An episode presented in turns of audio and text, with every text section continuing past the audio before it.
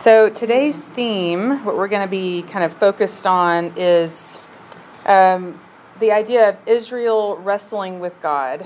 Um, so we talked last week about the establishment of Israel as God's sort of like new Eden in the world, right? That it's um, God's way of saying, okay, humans, you've screwed up my good world. Um, you have time and again rejected coming back to me. So now I'm going to pursue um, fixing the world through partnering with you in a special way through this one kind of lens, so to speak, by partnering with Israel um, and calling them out and giving them all these gifts to enable them to be faithful to that vocation of being God's people, God's ambassadors, God's priestly people in the world. Um, so they have all these gifts, they have all these means of being faithful, and yet they're just like us, right? Um, who is the? There's a, a famous rabbi who said um, Israel is just like us, uh, just like everyone else, except more so. Um, that's so. That's kind of what we see when we look at the story is how um, we can't do this on our own, right?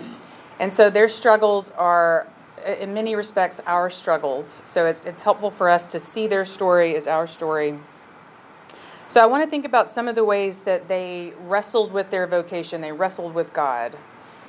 Um, so, one way of focusing this is by looking at the story of Jacob and how he gets the name Israel. So, let's look at that story together. That's in Genesis 32.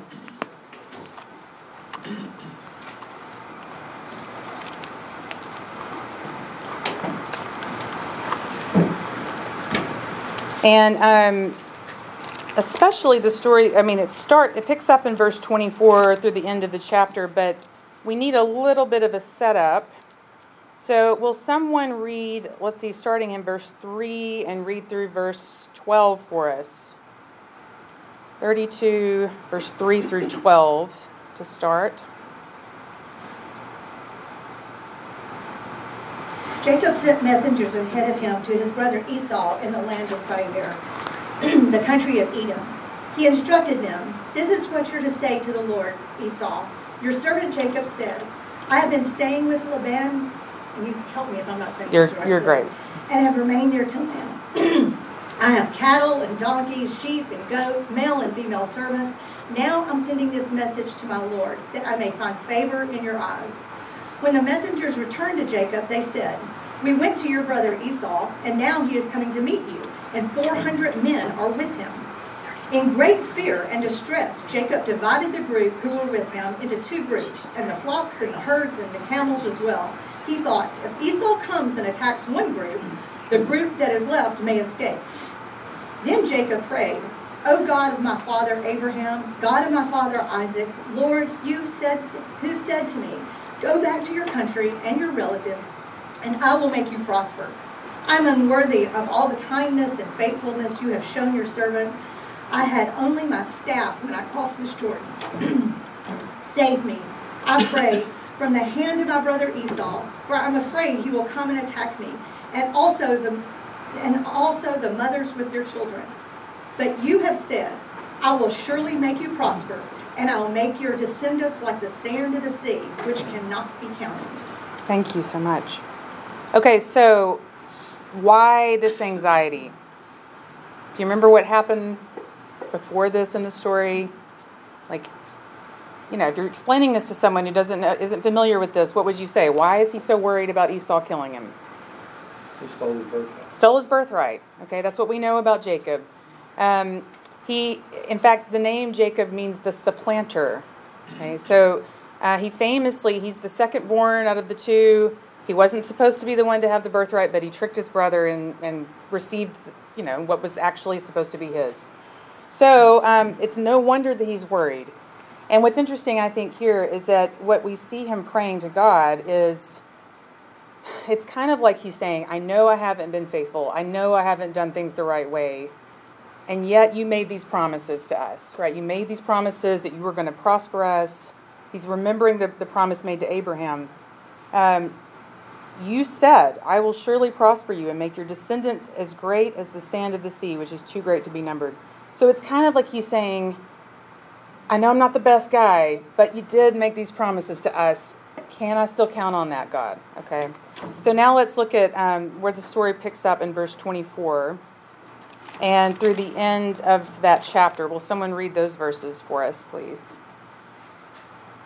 Still in 32. And Jacob was left alone, and a man wrestled with him until the breaking of the day. When the man saw that he did not prevail against Jacob, he touched his hip socket, and Jacob's hip was put out of joint as he wrestled with him. Then he said, Let me go, for the day has broken. But Jacob said, I will not let you go unless you bless me. And he said to him, What is your name? And he said, Jacob. Then he said, Your name shall no longer be called Jacob, but Israel for you have striven with God and with men and have prevailed. Then Jacob asked him, Please tell me your name. But he said, Why is it that you ask my name? And there he blessed him. So Jacob called the name of the place Peniel, saying, For I have seen God face to face, and yet my life has been delivered. The sun rose upon him as he passed Peniel, limping because of his hip. Therefore, to this day, the people of Israel do not eat the sinew of the thigh that is on the hip socket because he touched the socket of Jacob's hip on the sinew of the thigh. Thank you. Okay, so um, these name change stories are really important in Scripture. They're always uh, something we need to be paying attention to when we want to understand. There's something giving us a kind of window into the kind of deeper meanings in the story. So, uh, this name change moment it, where Jacob becomes Israel is worth paying close attention to. So I want to think about kind of the nature of this encounter and its results and why it lives on as it does in Israel's memory. Um, so a few things to, to kind of highlight here. One is that after this encounter, Jacob calls the place the face of God. He believes that he has wrestled with God, that he has seen God, so to speak. He's encountered God. Um, it's interesting though because the figure he wrestles with, it's kind of this mysterious figure. Like it's it's we're not sure who this is or what this is. Um, but there's some sense in which he, he feels that he has encountered God and he has been transformed by this encounter. Um, also worth noting is you know this desire he has to be blessed. I mean that matches up with the prayer that he just prayed leading up to this encounter. Um, and it's interesting because when we think about the covenant God makes with Abraham, is the the kind that you make with someone when uh, obviously God's the one who's going to keep it, but there's this expectation of Abraham's people being God's people and participating in God's work in the world. And so, again, we see here that anxiety about whether or not, because he hasn't really been faithful to that, is he still included in the promise, in the blessing? So, um, it seems okay, so there's all this, again, there's all this kind of mysterious, interesting stuff happening here. Um, the divine figure, um, first of all, lets him win, lets him overcome. So, um, one of my favorite, uh, I was talking about this with my undergrads one time at Lipscomb, and I said, So, what do you think that means? God, there's, he wins this, this uh, fight. And one of them said, Jacob must have been ripped. I was like, well, that's probably not the takeaway. I imagine that God could have won if he decided, or the divine figure but there's something happening here about enabling. I, I, think that's part of the blessing, right? He, he has this wrestling match with him, but he allows him to win. He says, You have prevailed. Um, I, I want to come back to that, but that seems like a really noteworthy element here. Um, there's also the piece about him striking him on the hip. So even though he lets him win, uh, he leaves him with a reminder that he has wrestled with God. He, he limps thereafter. And the people honor that memory um, with their, their custom of not eating that part of the meat, right? Um, it's a way of calling that back to memory that this is who we are. This is where we get our name as Israel, is from this story. Um, so this kind of seeps into their psyche as well. Um, this recurring reminder that we are the people who struggle with God and we are the people who limp. Um, so there's, you know, when you think about the various ways in which Israel limps, um, the various ways they struggle with their vocation and with God, Um, we see that, you know, the reading for this week, if you were able to do it, kind of tracks these various themes. Like if you look at the theme of the king, um, Israel wasn't set up to be, it was set up to be a theocracy. It was supposed to be the people being governed by God by way of God's representatives. It's a lot more like a church than like a, you know, the system of governance we're used to, or certainly that their neighboring people had set up, which was they had kings. But Israel's struggle, um, again, this is how we are too, is they want to look like their neighboring people. They want what they see other people, they want the securities that they see other people having that look like so much more of a sure thing than what they have, right? So they want a king. Um, Samuel feels rejected by them. God says, they aren't rejecting you, they're actually rejecting me.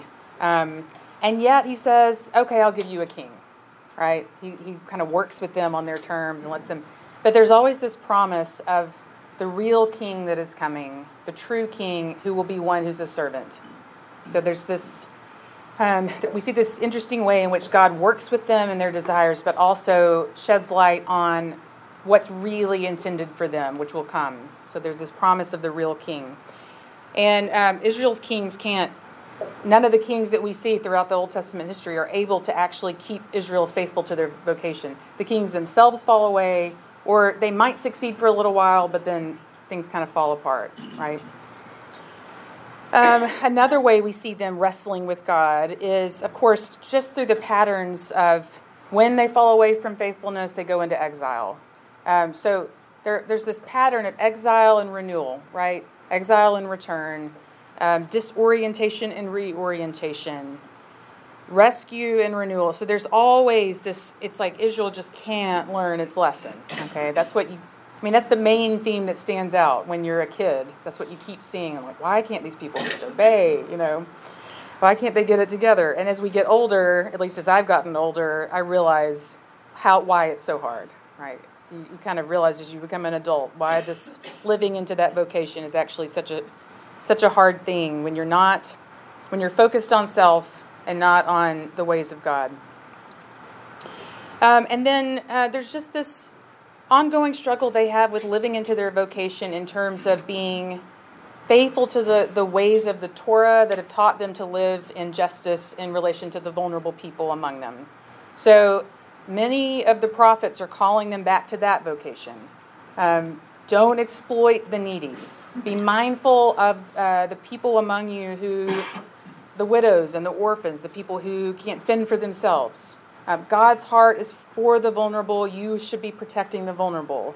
Um, you were once uh, people without a place in a land, so be mindful of the immigrant among you. Um, so there's this call back to this is who you're supposed to be. So a lot of the prophetic reminders to them are about you're not worshiping God properly and you're not honoring God's ways by taking care of the vulnerable among you. Okay, so, um, and yet, so Israel struggles with this stuff, and yet they still have these hopes that God will be faithful. They're just like Jacob. They say, they go into exile and they say, We know that we haven't been faithful. Will you forgive us? Will you be faithful? You did promise us this, okay? Um, and we have you know, so many wonderful images of what God is going to see happen. So we can look at that in um, Isaiah 2. One, one such picture of what's to come.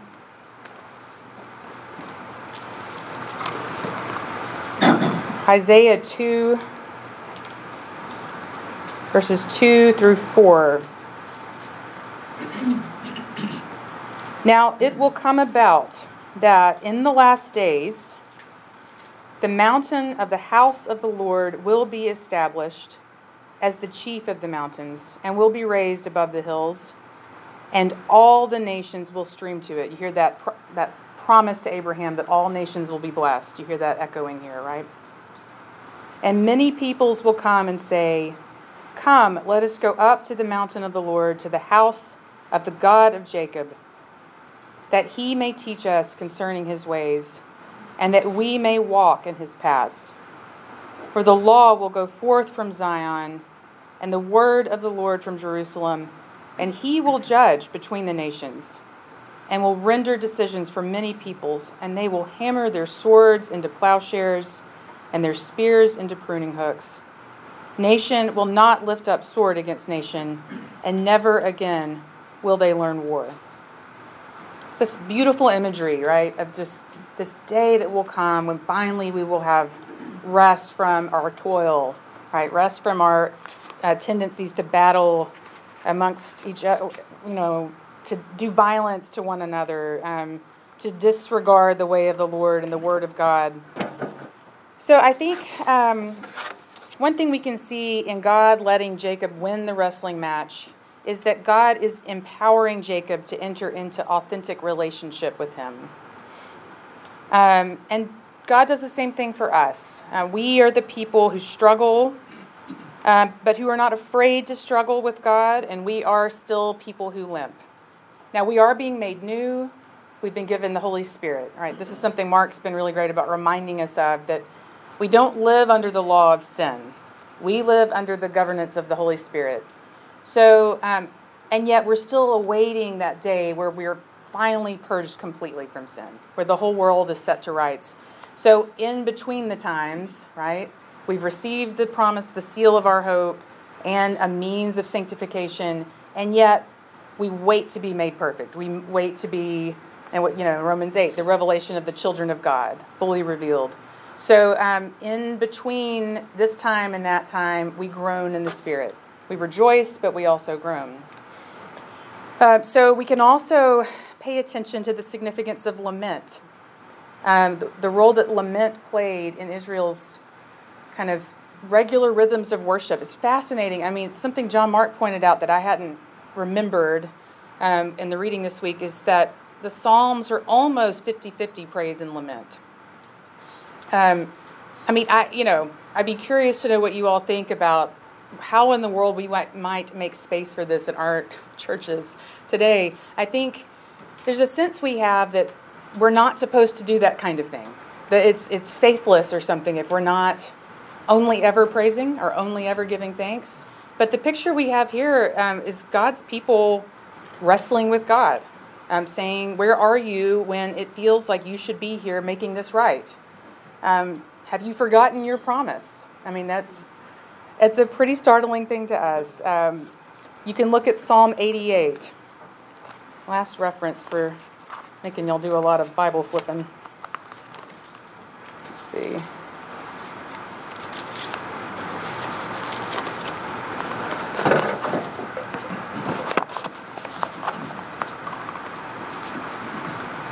I mean, this this kind of thing is pretty dark, right? Starting in verse 10.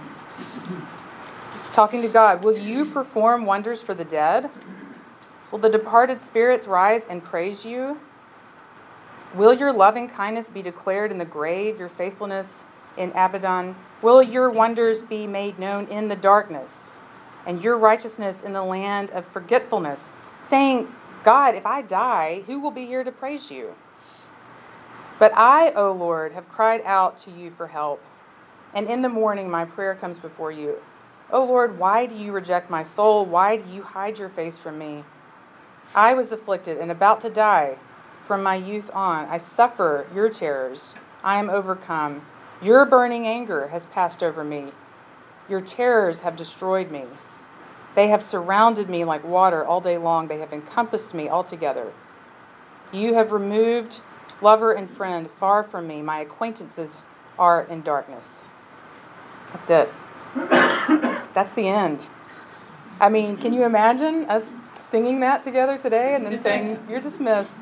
have, a, have a great week. Um, I think, again, I, I would be, I always am interested in, in thinking about ways that we could do this more faithfully together, um, what it would look like. I do think it's important to think about how we move from lament to praise. Um, because I think what we see is God is not put off by the fact that we struggle. God isn't put off by wrestling, us wrestling with Him. There's a way in which it's He's enabling Jacob, He's empowering Jacob to wrestle and in transforming him to kind of move on down the road that way. I think the same thing happens in our lives. Um, so we need to speak to God about our losses and griefs. Um, we need to mourn together about the evils in the world. We need to lament over what's happening in Israel. Um, the conflicts that feel so far beyond our ability to step in and do something about. Um, what's interesting is when I think about what distinguishes this from just shaking your fist at God and cursing God, is that the psalmists maintain throughout that God is the one who saves. Um, there is never this question about who God is, um, and that God's never questioning God's capacity to be the one who can step in and save us. Um, so we can be frustrated, we can even be angry. Um, but that doesn't mean we're rejecting God. It means we're in this kind of authentic relationship with God. So um, this is Israel's story. It's everyone's struggle because God doesn't always explain why things are happening. Um, but then there's something of value in the protest, in the wrestling. Um, and God wants us to come to Him. That's the thing we see in Israel's history over and over is that God blesses them when they come to Him and they seek Him, right? And on the other side of that, uh, God shows up. God shows up in human form to fulfill all those wonderful promises. And so we now live with the promised hope of God showing up again, right? And finally making all things right. Um, so I'll transition now. I'll hand it off to Mark.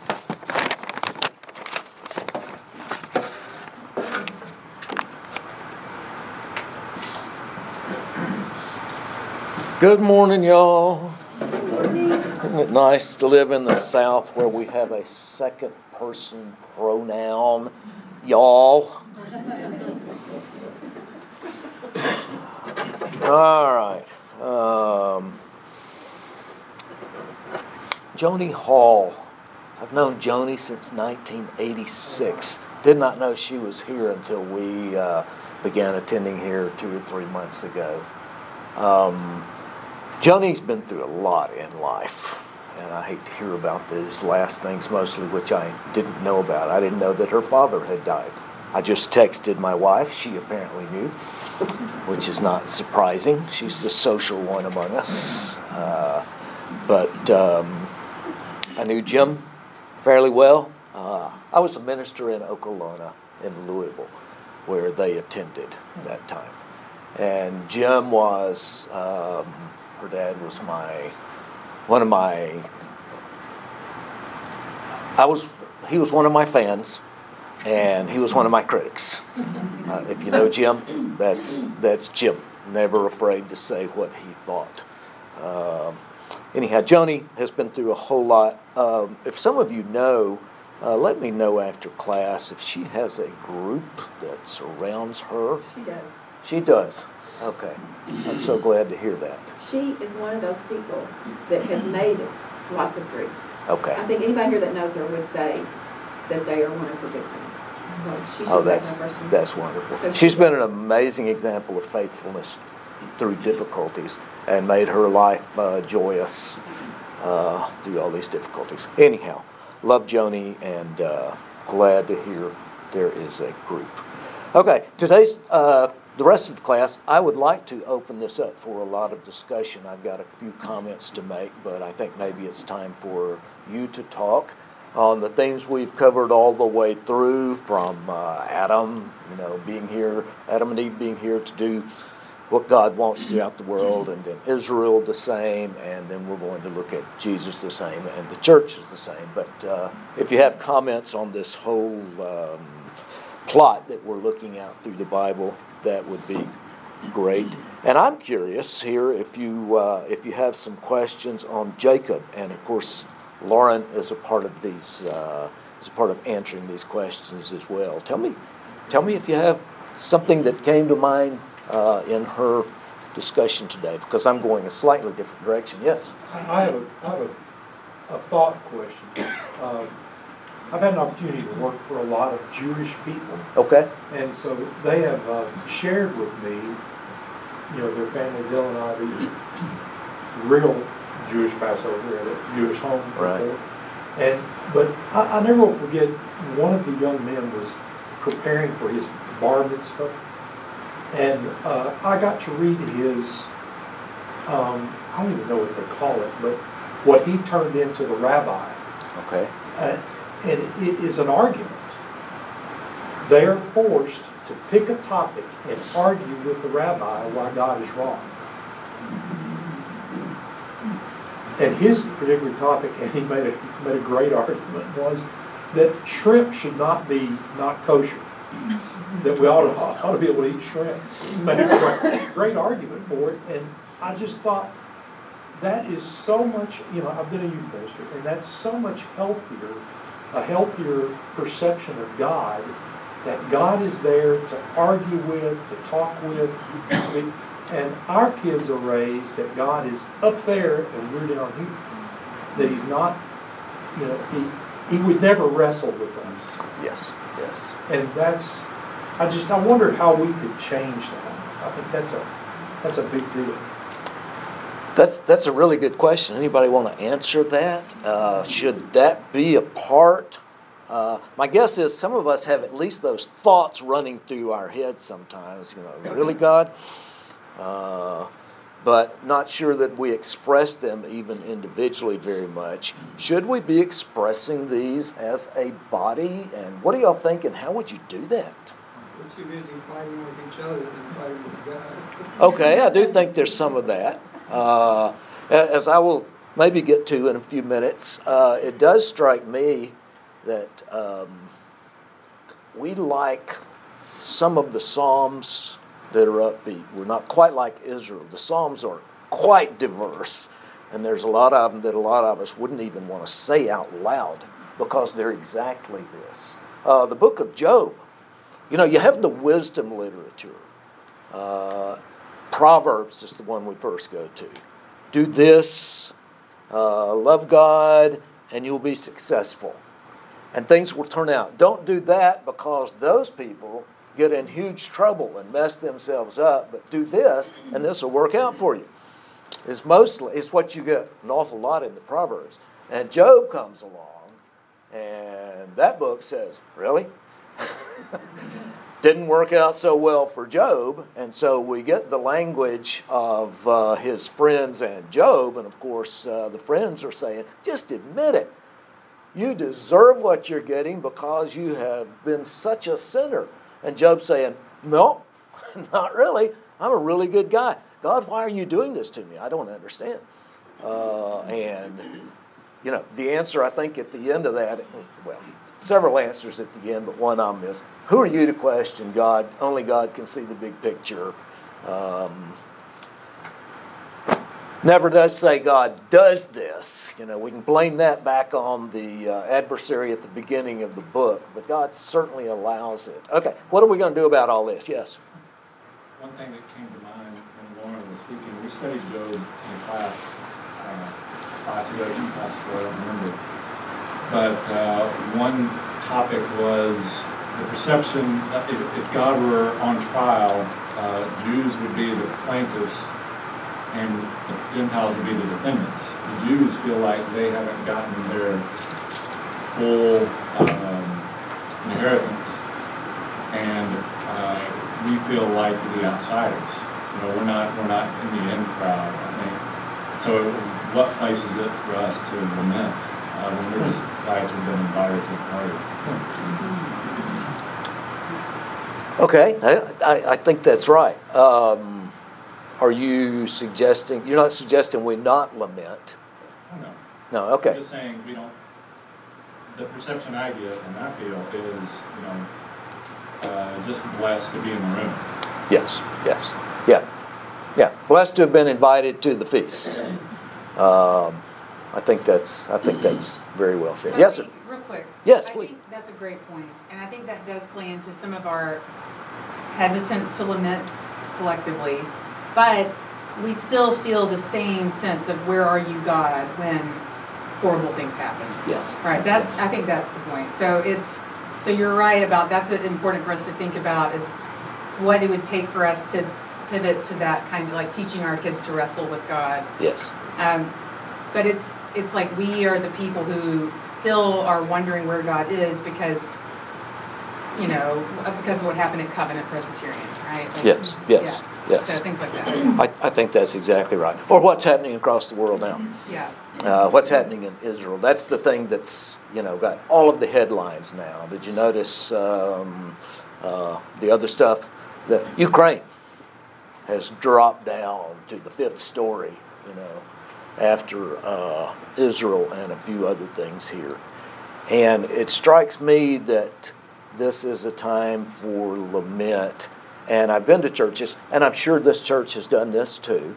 And I'm not criticizing what wasn't done in the last uh, week, but it strikes me that there is a place for the church to come together and lament over the innocents who are being killed, to lament over the state of the world, maybe to lament that Jesus hasn't come back yet, and uh, horrific things are happening everywhere. I personally like upbeat worship. All right? I personally like praise better than lament. I personally like my life and its joy a whole lot more than I would like the life of the innocent Palestinians in Gaza. And I do wonder if there are times, and if it's not something that we should be doing, where we come together and lament together and we remind ourselves that God didn't create us and He hasn't called us to live wonderful, happy lives as rich Americans who get to go to church with other people. I mean, it's marvelous. But we're all facing all sorts of stuff. Joni, I assume, is lamenting. She needs to come, have people who come along and just cry beside her. But I wonder how the, the church does this. Have y'all seen this done well? What, This makes me think of Wayne and Diana Reed. Oh. I know a lot of people, those are just names, but you talk about hard stuff for years and years and years. And she would be the first one to say, I don't want to hear your praise. I want to know why is God doing this? Why? Just it. Was easier to lament when people were going through things. And I just think it is important that we are grateful for good lives. But if everything is always good, there's no dependence on God. And we don't remember that not everyone has what we have on Sunday morning at Otter Creek. And uh, so I just think remembering people, and that's why it's so important that we get into people's lives so that we are able to grieve with those who grieve and uh, lament with those who need us just to stand. I went to a funeral recently and I thought, you know, what do I want when somebody close to me dies? You don't have to say or do anything. Would you just be there? Just just just to for me to know that you were there. Isn't that church, really? And I think that that's lamenting is just I'm sad with you. I remember when Mack Wayne Craig died, and that's Barry Harwell's uncle, and this was years and years ago. And she said, I'm walking along, and people are just so happy. And I just wanted to say to them, Don't you know Dr. Craig has died? Do you know who he was? Do you know what he did? And I thought, That's it. We, when we are sad, we want the whole world to be sad with us because that shows that they are part of us. And I just think we need to be sad with others more often. We're good at rejoicing. We're not so good at uh, grieving, you know, and whatever. Anyway. I was at Woodmont Hills for, for several years. Again, I'm not talking about Otter Creek because I don't know what Otter Creek's doing. All right, so um, at Woodmont Hills, around Christmas time every year, because it's so difficult, such a difficult time of year, special service for those who had lost people that year and for those who wanted to come and be with them. And it was pure lament. And obviously, that's not appropriate to have the whole congregation of a thousand in to uh, to lament that. There might be a time uh, to do some of that. Uh, but surely there are times in the earth or in the, in the life of the congregation where we come together and we just say, Lord, what is going on? We know we've brought a lot of this on ourselves. Help us through this. Show us what to do. Bring us into joy again. Uh, Nobody wants to do that, let's be honest. Most of us would like to go to a joy filled, upbeat service. Um, Well, And- Maybe that's because we, we lament personally, a lot. you know, That's right. Jacob's prayer was, That's right. Lauren said, we, uh, Lord, I know I haven't been the kind of guy I ought to be, but you made this promise to us. And and frankly, that's our prayer too. That's right. Lord, I'm, I'm trying to live this life. I've kind of blown it about half or a third of the time. But you've made this promise of salvation because of what Jesus did. You know, and in the Okay. Psalms, Yeah. I'll accept that, that a lot of it's lament, but, but I don't know if that was meant for worship. It seems to me to be the personal transcribings of somebody who is really down, questioning his faith. David and other psalmists about, hey, Lord, where are you? Times are tough. And I don't know if that was meant for public worship or not. It just seems to me it's Yeah. personal transcriptions about this is life. And, and we, we face the same thing. You know, you, you can't go through life without lament because, Right. as it turns out, life is hard. And so, what are we drawn back to? Faith. It- You know, when, Right. when the Israelites said, we, we want a king instead of just Lord, what the Lord was trying to do was, no, you don't need a king to raise an army. Have faith in me. I'll take care of you. And they looked at armies around them and they said, well, that's not good enough. I don't have enough faith for that. Right, right. I want something better. So, yeah, I, I like to come to a celebrative type worship service. Uh, but that doesn't mean that I don't have lament in my life because I know what kind of a person I am and I don't measure up. Okay, and I, I think there's an awful lot of truth in that. And if you look through the Psalms, most of them, and I am suffering, Lord, help me against my enemies and that sort of thing. On the other hand, uh, the Jews came together and they chanted those Psalms together in worship. This was this was the hymn book, Psalms, and so it does express what some are going through, but others can certainly. I mean, we can talk about how much we are suffering for so many reasons, and everybody can come along and at least uh, can can share that in their own life with us, but they can also come and share that uh, directly with us. Uh, but but I think there's uh, a, a lot of truth in what you're saying, and I yeah. Yes sir. I think one of the things that gives us discomfort about the lament is what you all have been talking about is that it's an inherent questioning of God and the circumstances that we feel like we're put in as a result of what we're going through.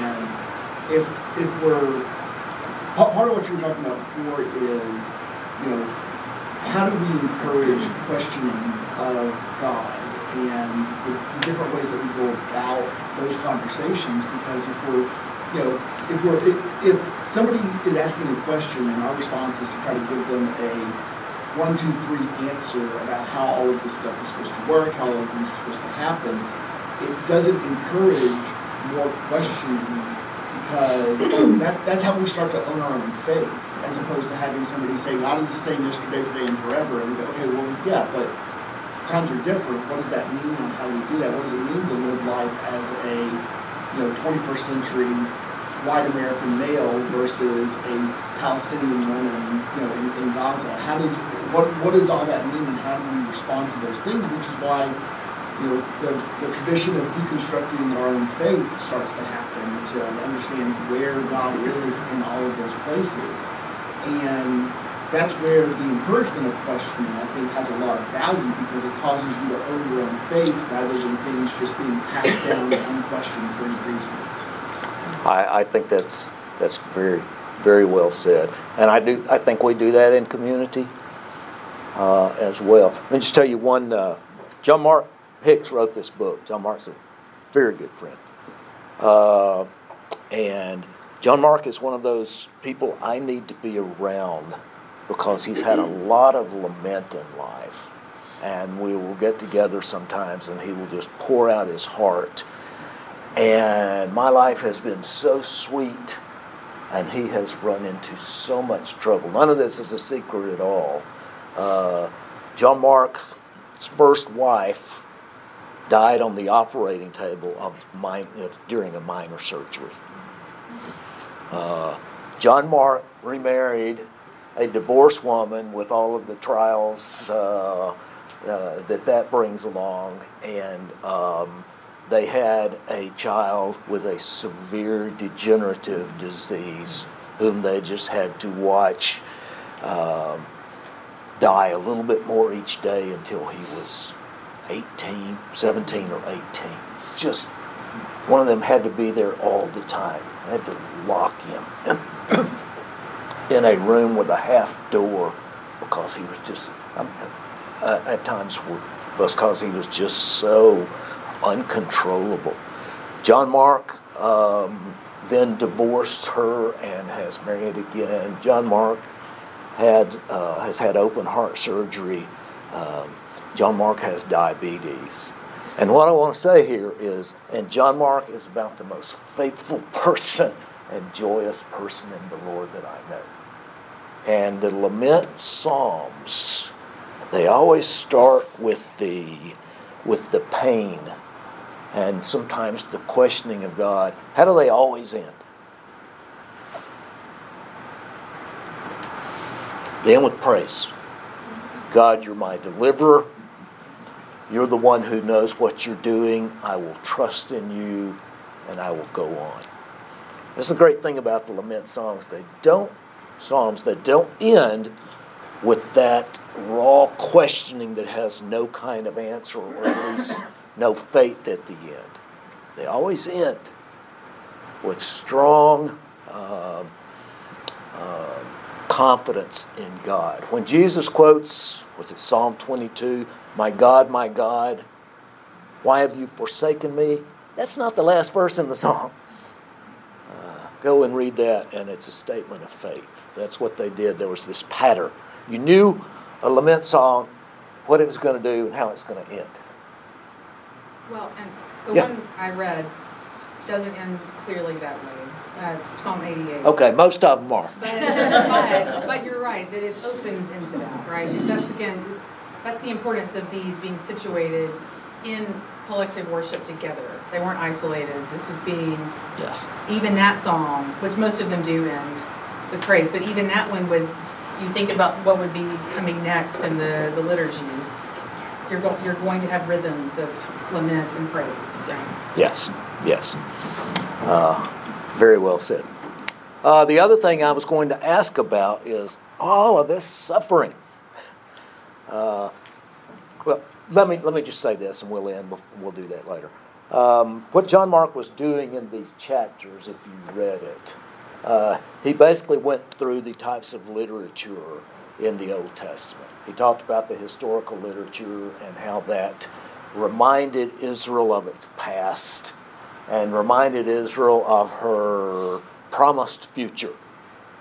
The good, but it was always the past is sinfulness, repentance, God forgives, we do well, sinfulness. It's just this pattern over and over again. And um, even when uh, God blesses and brings the people back into the land of Israel, it's like they're still in exile because they don't repent and live differently. And so the pattern just continues. And I was going to say, so how are we doing with that? Is the pattern just continuing, or are we really uh, doing better with that? So he talks about the historical documents, he talks about the Psalms. So he's saying, how did Israel deal with all of these things we've been talking about? How did they live up to their calling, or did they? And how was God working with them in light of his promise that you must be holy, or you will be face the consequences, and yet I will redeem you. Um, so, uh, the historical documents, the Psalms, the wisdom literature, the prophets. Well, I was going to talk about Amos. That's so much fun. Uh, Amos just rips and tears and, you know, uh, just cut your legs out. And then at the very end, it's only about five verses or something like that. He says, but it's going to be okay. so, so you got nine chapters. Uh, uh, this is uh, you're getting what you deserve here, and he just lists all the things. This is the cows of Bashan. You know, you. I shouldn't have used this example. You spoiled women who sit around watching uh, soap operas and eating bonbons, and you're unconcerned about what's going on in Israel and the poor people. Anyhow, all of this, and it comes to the end, and it's actually 13, 14, 15. Uh, no, 11, 11 through 15. It is about five verses there at the end in which he says, But God, God is giving you hope. The future will be better. I'm over time already. Anybody have one last short comment? As we go. In Psalm twenty-two, it talks, where we were talking about later on. Yes. The end of that talks about the strong bulls of Bashan. So if the strong bulls of Bashan marry the fat cows of Bashan, what would we? Wow, we'd have little monster monster calves. All right. Uh, thank you for being here. We'll see you next week.